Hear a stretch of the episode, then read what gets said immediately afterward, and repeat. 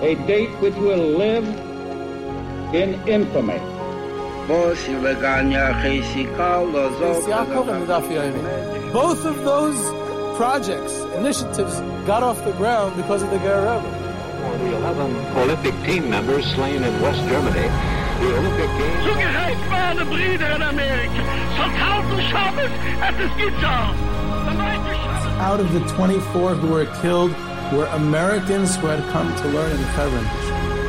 I say one million Jewish children who were made to be cut loose.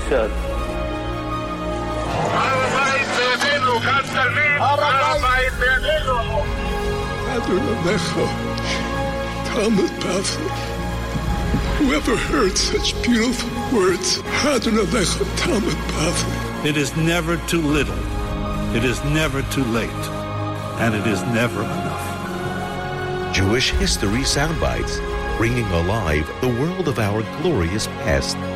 Here is our host, live from Jerusalem, Jewish historian and tour guide. Welcome, Yehuda everyone, Geberer. to Jewish History Soundbites. This is Yehuda Geberer with another episode of Jewish History Soundbites, and this episode has been generously sponsored by Rabbi Elliot and Donna Katz and Rabbi Yoni and Rifki Katz of Boca Raton, Florida, and it is dedicated in honor of this Yud Shvat, which marks 70 years since the rise of the Lubavitcher Rebbe to leadership, and will be celebrated in Boca Raton with a grand concert by Benny Friedman at the Boca Raton Synagogue on Thursday night, January 21st.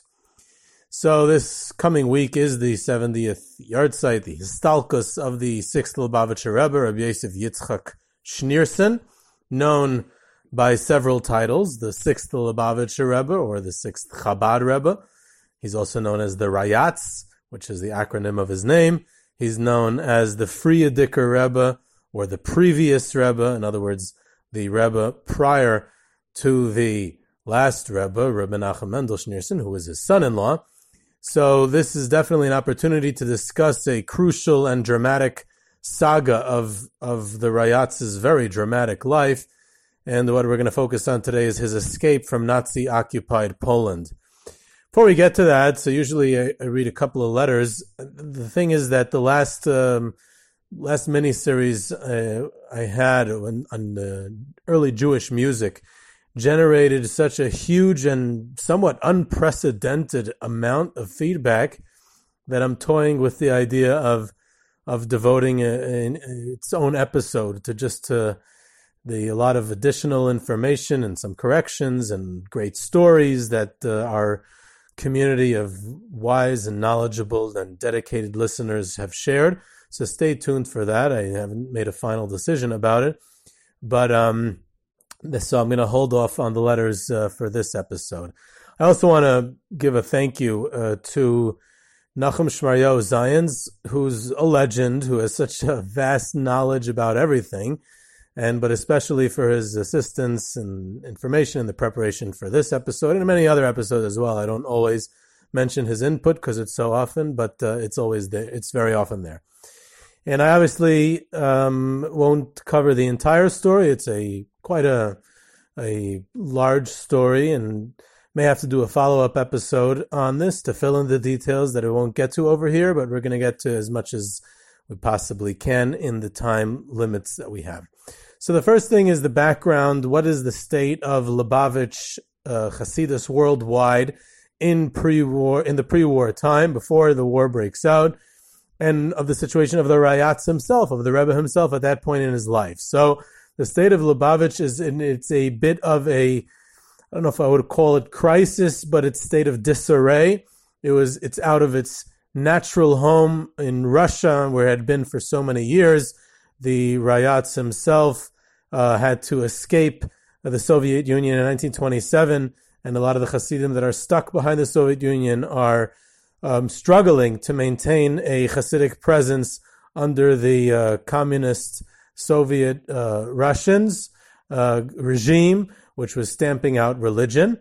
Um, so that you have that whole situation in Soviet in the Soviet Union. You have um, the you know minimal amount of presence in the United States, very small, very minimal at the time a little bit in Israel, although in 1929 the Chevron uh, Lubavitch Hasid, uh, Chabad community was decimated. Um, so even there, there um, it's not it's not uh, a golden age, so to speak. Um, and then you have the Rebbe's attempt, uh, Rayatz's his attempt to rebuild in Poland. Um, in 1933, he settles down first in Warsaw, and then shortly afterwards, he moves to the Warsaw suburb of Otwock, which was a resort, and he establishes himself there. And there's the yeshivas Tomchei Temimim there, and he attempts to rebuild his court in the center of Jewish life in Poland. So it's that's the situation. That's where Lubavitch is holding. That's where Chabad is holding. Um, and and this is again, this is the dramatic life story of the Rayatz. This is someone who rises to leadership when his father, the Rashab, the fifth Rebbe of Chabad, passes away in 1920 in Rostov, and he the Rayatz takes over the movement, which is you know three years after the Russian Revolution, the communist takeover. It's still during the Civil War. He moves to Leningrad, and then um, attempts to keep it going uh, keep the Hasidus going in the Soviet Union. He himself is arrested and then later has to escape the Soviet Union. Many of his Hasidim are forced to go underground in the Soviet Union. He goes out first to Riga and then he visits um, Eretz Yisrael, which is Palestine then, and he visits the United States in 1929 and then he settles down in, in Poland. So this is he has a very a lot of upheavals in his, in his life up until this point, and now he's about to have another one because when the Nazis invade Poland, he eventually escapes to the United States, where he lives out his last years in a very, very tumultuous life, which explains a lot of how um, his leadership and his very strong and amazing leadership. There's a lot to say about the Rayatz in general, but we're going to focus just on this chapter. Now, there's a lot been written about it. There's several articles available either online or in print, and there's an uh, excellent book that came out uh, just a couple of years ago um, called "Rescued from the Reich: How One of Hitler's Soldiers Saved." the Lubavitcher Rebbe by Bryan Mark Rigg. So that's uh, you know one of the main uh, contemporary sources on the subject. There's also the Jacobson family. Yisrael Jacobson was very involved on the American end, and they recently published a, a book which includes a lot of the cables that were sent during this whole uh, saga. So, um, judging from the feedback, even before I recorded this episode, I put a posted a tweezer, uh, excuse me, a teaser on Twitter get tongue twisted there, tweezer on Twitter, but it's a teaser on Twitter. And so uh, I already got feedback from even before I recorded the episodes. It seems that this is an important subject to many, so I hope that I do even a little bit of justice to it. Uh, let's make an attempt. So, in many topics that that I um, that I discuss in the framework of this uh, podcast, um, I don't get too technical and to get to get a nitty gritty in the details, I make certain general, generalizations, and that's because I don't want to bore the audience, and it's often not so relevant to explore the different technicalities, and most of all because very often I'm trying to cover up my own ignorance of the intricate details of the given subject, so I I will you know zoom out. However, with things that are related to World War II and the Holocaust I very often get annoyingly technical and obsessed with detail accuracy and of correct term usage and dates uh, because I feel it's important and it prevents misunderstandings and misconceptions which have crept into various uh, narratives over the years. So please bear with me as I nitpick this narrative as well. So I want to make a right at the outset a clarification of certain terms. There's a couple of terms that are thrown around whenever one discusses or sees written up about the um, the rescue of the Rayatz of the Frierdiker Rebbe from uh, Nazi occupied Poland. And number one is how it was the Nazis who rescued him. Sometimes they even go further and say it was the Gestapo who rescued him. Um, and, you know, to point out that it was an irony that the Nazis himself, themselves or the Gestapo themselves rescued them. And another thing that you often see in these writings is that he was rescued from the Warsaw Ghetto. So there's a couple of terms that are used in that context. One is the term Nazi, another is the term Gestapo or even SS, and there's another term that's referred to that's ghetto. And uh, and also, you know, we have to keep in mind the dates of the story. So what what does it mean a Nazi, right? So in the 1950s, it was just a term thrown around in the Israeli Knesset at, by opposing political parties. But um, but really, before that, the Nazi was referred to uh, to the Nazi regime of, of Adolf Hitler in, in, in Germany, the Third Reich. But specifically, it was if you're referring to an individual. So you could say that people worked for the Nazi regime or supported their policies or you know believed in it or anti-Semitic or whatever or took or per- perpetrated crimes under the Nazi regime. And if you want to get really really technical, though, someone who is as an individual is a Nazi, that would seem to mean that they're a member of the Nazi party, not just working for the Nazis or or perpetrating crimes uh, on beha- on their behalf. Um, and especially if we refer to someone as a member of the Gestapo, so the Gestapo is a specific branch of the Nazi regime's police, and they would have to be a member of that Gestapo in order to be labeled as such. Um, why is that so important? Because there's very different branches uh, in the in in Nazi Germany. There's the Gestapo, there's the SS, there's the military, there's civilian organizations, there's the police force, there's the government, there's all kinds of things, and uh, and they're very often at odds with each other. Not necessarily are any of them big tzaddikim. That's not the point I'm trying to make. Is just to make these distinctions because it's important to understand the the, the context. Um, that's number one, which I'm going to get back to because it was not a Nazi per se, or it was not definitely not a, a Gestapo uh, people who who rescued the Rebbe. Um, it was Germans in the military, and they worked for the Nazi regime. And for all I know, they were terrible people. But uh, actually, one of them specifically was not, which we'll get to. But uh, that's not the point. Uh, the point is uh, just using the correct terminology and understanding the story better. Now, The second and more important thing is is the um, is that he was was he rescued from the Warsaw Ghetto. So what is a ghetto? And a ghetto is an enclosed area that the Nazis established during the occupation, primarily used in Eastern Europe, a little bit in Central Europe, Southern Europe, definitely not in Western Europe, not in Germany itself either, which is another story if we ever talk about ghettos one day. But these ghettos were established at specific times and they were enclosed. Some of them were locked up and enclosed and behind walls and barbed wire, and others were open ghettos, but they were a structured, uh, uh, systematic uh, uh part of the Nazi occupation. So there is Nazi occupation in places without a ghetto. Like I said, in Western Europe, uh, French Jews or Belgian Jews or Dutch Jews were under Nazi occupation, but not in a ghetto. So the same thing in Eastern Europe until a physical ghetto was actually established. So the they were the Jews they were under Nazi occupation, but they were not in a ghetto. So in the case of Warsaw, where we're talking about, the ghetto is established in November of 1940, right? If we remember, the Nazis invaded in uh, in September of 1939. So over a year later, the ghetto is established and it's sealed. It's a closed ghetto, and a brick wall is uh, with guards at the uh, at the uh, at the um, armed guards at the uh, entrances and exits to the ghetto. So that take that takes place in November 1940, over a year later. So the, during that first over a year, there's Nazi occupation of Warsaw of Poland without a ghetto. When the Rebbe is rescued, which is the end of 1939, there is no Warsaw ghetto. It's almost a year before there was any ghetto. So he was not rescued from the Warsaw ghetto. He was rescued from Warsaw. What's the difference? Who cares? It changes the story. A rescue from the ghetto would have been an entirely different operation. It would have been a much more elaborate. It would have been much more complicated to rescue someone from a ghetto and find locating them in the ghetto and going around in the ghetto to search for the Rebbe and then to take him out secretly through a ghetto exit would have been uh, complicated things as well. So that would have been an entirely different story. So it was not the case. He was taken out from Warsaw.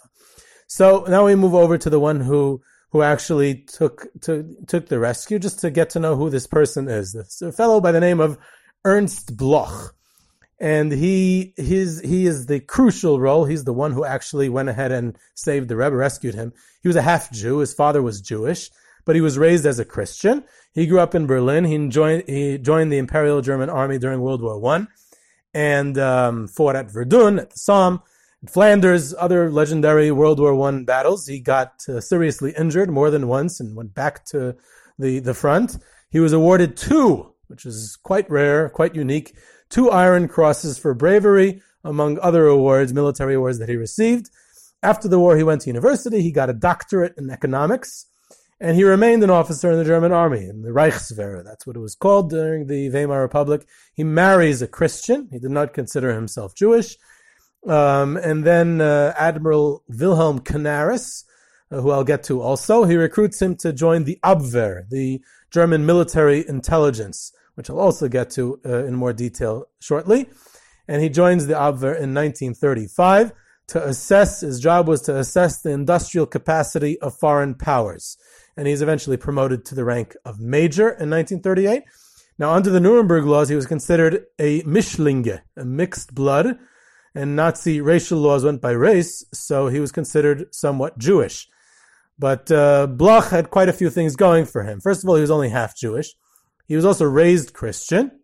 He was married to a Christian, and he was not affiliated whatsoever with the Jewish community. And he was a senior officer and a war hero. He had two Iron Crosses.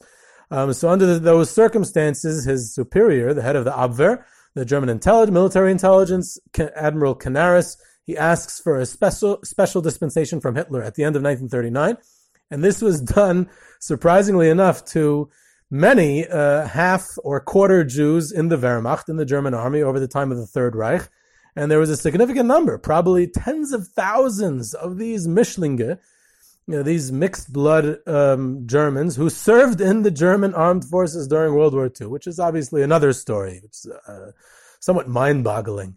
Either way, Hitler accepts the application um, that Canaris files on behalf of Bloch, and Hitler himself signs that Bloch is Deutschblutig. He's German blood. He's Aryan blood.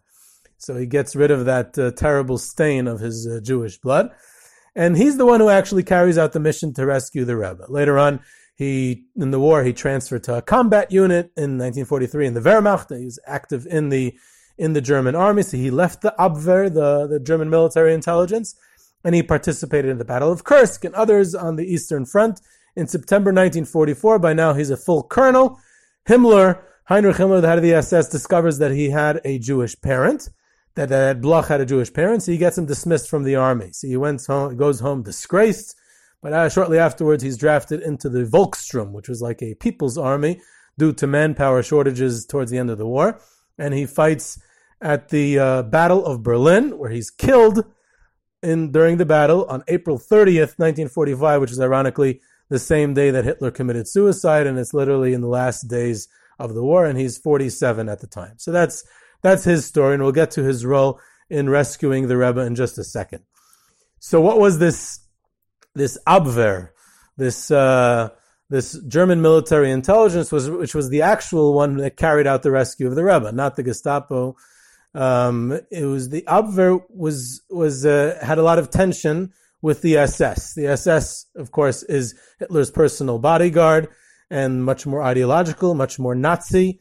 Um, the Abwehr is German military intelligence. In fact, it was the center of, if we could even call it that, somewhat, uh, if there was any resistance to Hitler's uh, regime, it came from the Abwehr, and Hitler did not trust the Abwehr. Eventually, dismantled it and closed it down and and put everything under the SS. So the one who ran it during this time was uh, Admiral Wilhelm Wilhelm Canaris.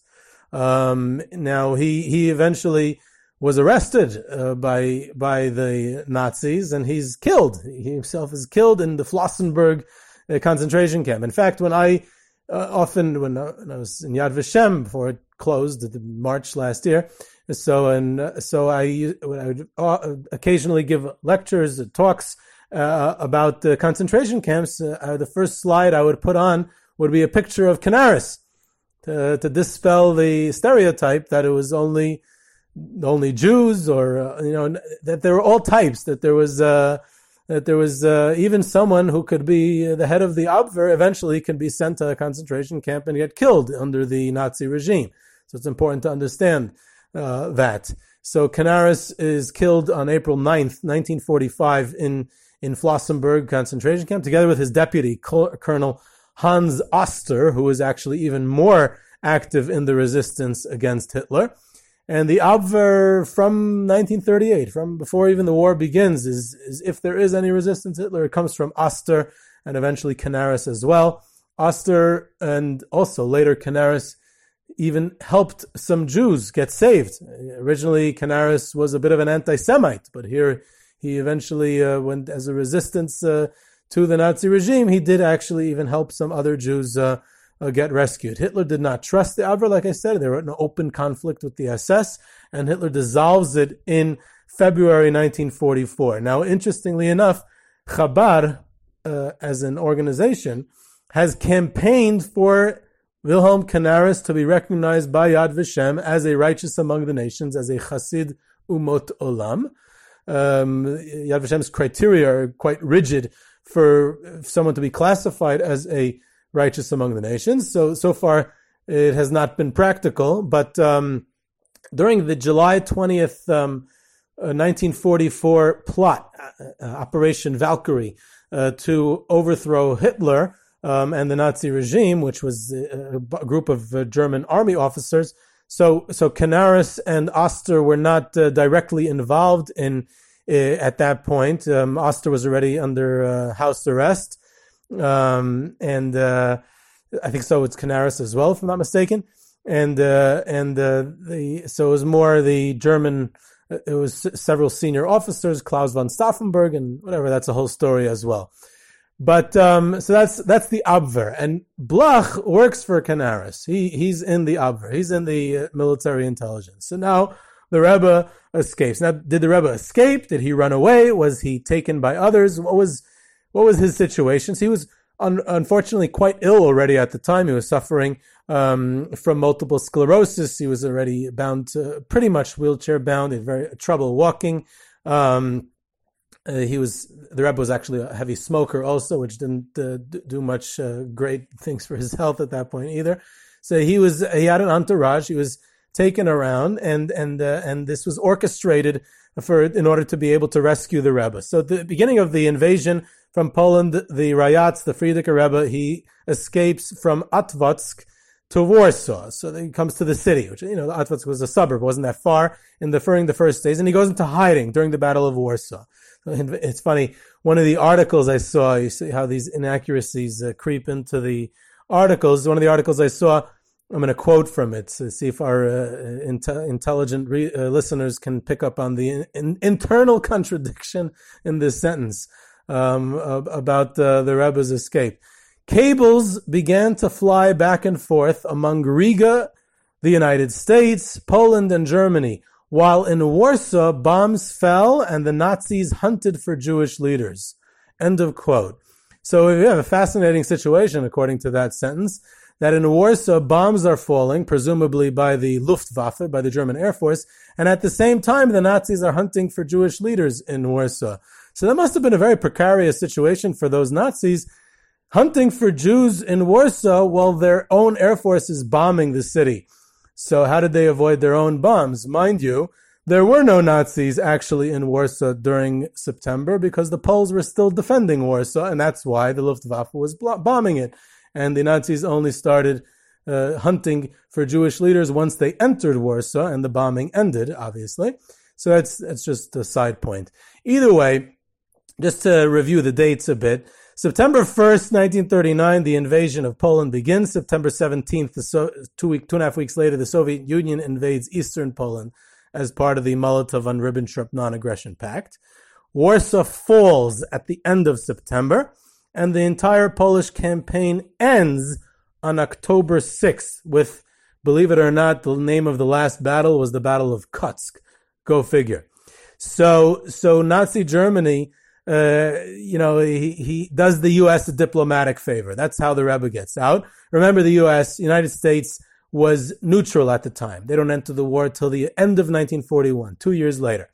And uh, von Ribbentrop, the, the German foreign minister, the Nazi foreign minister, was trying to keep good relations with Cordell Hull, the United States Secretary of State. So they're willing to do a favor. So here we enter another hero to the story a fellow by the name of Mordechai Dubin. Amazing person. He was a politician, he was an activist, he was a Chabad Chassid, but he was also active in Agudas Yisrael, which was a rather unique situation because uh, the Lubavitcher Rebbe was not officially, officially affiliated with Agudas Yisrael. So here, he lives in Riga. He lived in Riga his entire life. He was an Agudas Yisrael representative to the Latvian parliament. and he's close with the ruling party in Latvia. And he was instrumental in getting the Rayatz released from the Soviet Union, from Soviet Russia uh, to Riga in 1927. So he had already rescued the rebel once. So then he's heavily involved for the second time in getting him out of Poland uh, under Nazi occupation. In, in, in, again to, to get him to Riga. Uh, unfortunately, a couple um, shortly afterwards, uh, after he got the Rebbe safely out, he himself was arrested by the Soviets with the Soviet takeover of the Baltic states in the summer of 1940, and he's arrested and sent to Kuybyshev, deep into Russia, which this, of course, saved his life.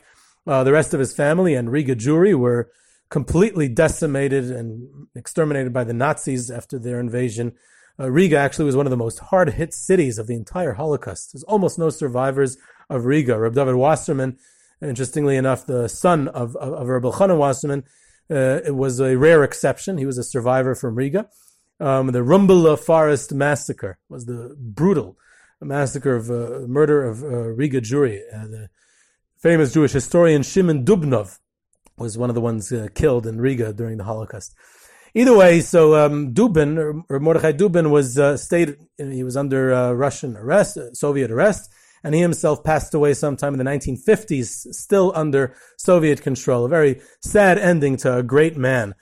Um, that's on the Latvian end. On the on the American end, so there's a small uh, community of of uh, of uh, in the United States of the Lubavitcher Rebbe's Chassidim of the Rayatz is followers, and they start to lobby the U.S. government. Rabbi Stroll Jacobson, who was one of the most prominent of that small community of Lubavitcher Hasidim at the time, and uh, he's residing in the United States, and he hires a lobbyist named Max Rhoade to lobby the United States government uh, officials for his release um, throughout the whole campaign. There's um, the whole, through the whole of September, during the first month of the invasion. There's cables flying back and forth to locate the rebel. Where is he? To try to rescue him. It's this huge campaign in the corridors of power in the U.S. There's senators involved and and representatives and all kinds of uh, officials in the executive branch. They get Justice Louis Brandeis, the Jewish uh, member of the Supreme Court, him involved as well, and many other government and State Department officials. It turns out that there was a diplomat in the State Department named Robert Pell, who had become friendly with a German diplomat named Helmut Wohlthat.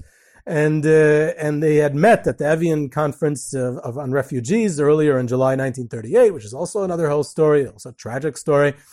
And Wohlthat had informed this Mr. Robert Pell, he had informed him at the time that if the U.S. needs anything specific or a special diplomatic favor, then he should feel free, free to contact him. Again, remember that the Nazi government is trying to curry favor with the United States at the time, so they should remain this, this industrial giant should remain neutral for as long as possible. So Cordell Hull, the Secretary of State, authorizes Pell to contact Wohlthat for this rescue mission. The Roosevelt administration essentially wanted to toss the Jewish community in the United States a bone, that they're as if it were doing something on behalf of the beleaguered Jews of Europe. Remember the the neutrality of the U.S. was crucial to Roosevelt at the time. He's running for his third, unprecedented third uh, uh, term in office, and he wanted to stay neutral. Um, a lot of pressure at home. So here, and the Jewish community, of course, wanted them to get involved and to accept more refugees and to, to pressure the Nazi government and all those kind of stuff. So here, we're throwing the Jewish community a bone. The bone was the Rayatz. We're getting the Rayatz. We're getting a great a tremendous Jewish leader out. At the same time, the Nazi government wanted to toss a bone to the U.S. government to maintain good relations with, with them. And that bone, again, was the Rayatz. So his rescue becomes this huge international diplomatic uh, priority. So at this stage, the Foreign Office of Nazi Germany needs the German military's assistance in locating and extracting the, the Rayatz, the Rebbe, to, to the, to do the Americans this favor the Wehrmacht, the German army, controls Poland. There's no civil administration yet. Again, this is still September. This is literally a couple of weeks into the invasion. The Battle of Poland wasn't even over yet. So they had to carry out the, the, the, the army, the military, has to carry out the operation. And the German military, in order to carry this out, has to avoid the SS and the Gestapo, who would not be excited about this rescue. So the military, in this case the Abwehr, the German military intelligence, is going uh, undercover because they want to avoid the SS and the Gestapo. Um, there's a lot of inter-office rivalry in the Nazi bureaucracy. It's important to understand how Nazi Germany worked in this context. So, so the Abwehr is doing this and trying to go under the wraps so that the SS doesn't find out about the operation. So at this point, the German off, Foreign Office contacts Canaris, the head of the Abwehr, who taps Bloch for the mission. And he tells him, go to Warsaw, find Rabbi Schneerson and bring him out. How is he supposed to find him? Where is he supposed to find him? How can he recognize him? Canaris basically tells Ernst Bloch, that's your problem. You have to figure it out. So now we get, we're getting already to November. In November 1939, Bloch arrives in Warsaw and he starts to search for the Rayatz, for the Lubavitcher Rebbe. And he can't find him. Surprisingly, he can't find him. The address that he's given wasn't relevant. It had been destroyed during a bombing. And in, in anyways, the uh, Rebbe was moving from one hiding place to another. His Hasidim were trying to make sure that he wasn't found. And it didn't help that, that Bloch was a German officer who was searching for him. So, you know, he was suspicious. They don't, the, the Rayatz was not aware of this international mission to locate and rescue him. Somehow they finally get word to the Rebbe, his Hasidim finally get word to him, that he should reach out to Bloch and expose himself. And this is something that the Rayatz and his entourage did not want to do but they were told that this is the only way that you can get rescued. So he went out and did this, which seemed to be the craziest uh, thing to do. And Bloch comes and comes to the Rebbe's residence and his staff. They arrive at the house where he, is, he and his family were staying. His, his entourage included his son-in-law and his family, the, uh, the Guraris, um, and his secretary Chaim Lieberman and others were there as well. So Bloch had to do this in a smart way to avoid the SS. So uh, in order to do so, he, he, takes him up first in a truck and then by train, and he takes him to Berlin, which he felt would throw off the SS, uh, throw them off the tracks. He's taking them directly to Berlin, to the Lion's Den. At military checkpoints, um, he uh, uh Ernst Bloch would t- would say. Uh, they're prisoners. I'm taking them as prisoners, and it's a top secret mission. He gets them to Berlin, and then here they, uh, uh, visas to Latvia are arranged, and then Ernst Bloch continues, and he escorts the Rayatz to the Latvian border. And in December 17th, Mordechai Dubin uh, cables uh, uh, that the Rebbe has arrived successfully in Riga. So December 17th, 1939, the saga is essentially over. He's, in theory, safe. He's, um, he's uh, in a, a free country and it's December 1939, and he's out three months after the war begins. So now that he was ref- rescued and he was officially out of danger, the next hurdle was getting him to the United States. So they lobby for an a above the quota exemption that is that he has a congregation in Brooklyn that needs to hire him as a rabbi, and Breckinridge Long from the uh, State Department allows his visa to be approved, and the Rayatz arrives in New York in March of 1940. Famously, when he arrives in New York, he is told that uh, it was a pretty uh, lousy state of Yiddishkeit. There's a whole, whole other story, which we'll get, to another time, is his assessment of the Holocaust and his assessment of the United States Jewry in May 1941. He lets out this incredible proclamation, this Kol Koire, which is a, a, fascinating document, which we'll hopefully get to another time, which is very critical of the situation in, in America at the time. But he, uh, when he attempts to rebuild, he says that uh, his Hasidim, some of them tried to tell him that America is underish, America is different. And he gets up, this man who had been rescued for a second time. He's elderly and sick, and you'd expect him to just try to rest up and recover. And he stands up like a lion and says, America is nicht underish. America is not different, and he has this vision to rebuild. So that's a little bit of the story of the Rayatz, the Frierdiker Rebbe, and his rescue from Nazi occupied Poland. This is Yehuda Geberer Jewish History Soundbites. You can reach me at Yehuda at Yehuda at YehudaGeberer.com for questions, comments, sources, sponsorships, tours, trips, lectures. You can subscribe to Jewish History Soundbites on Podbean or your favorite podcast platform. Follow us on Twitter at JSoundbites, and I hope you enjoyed.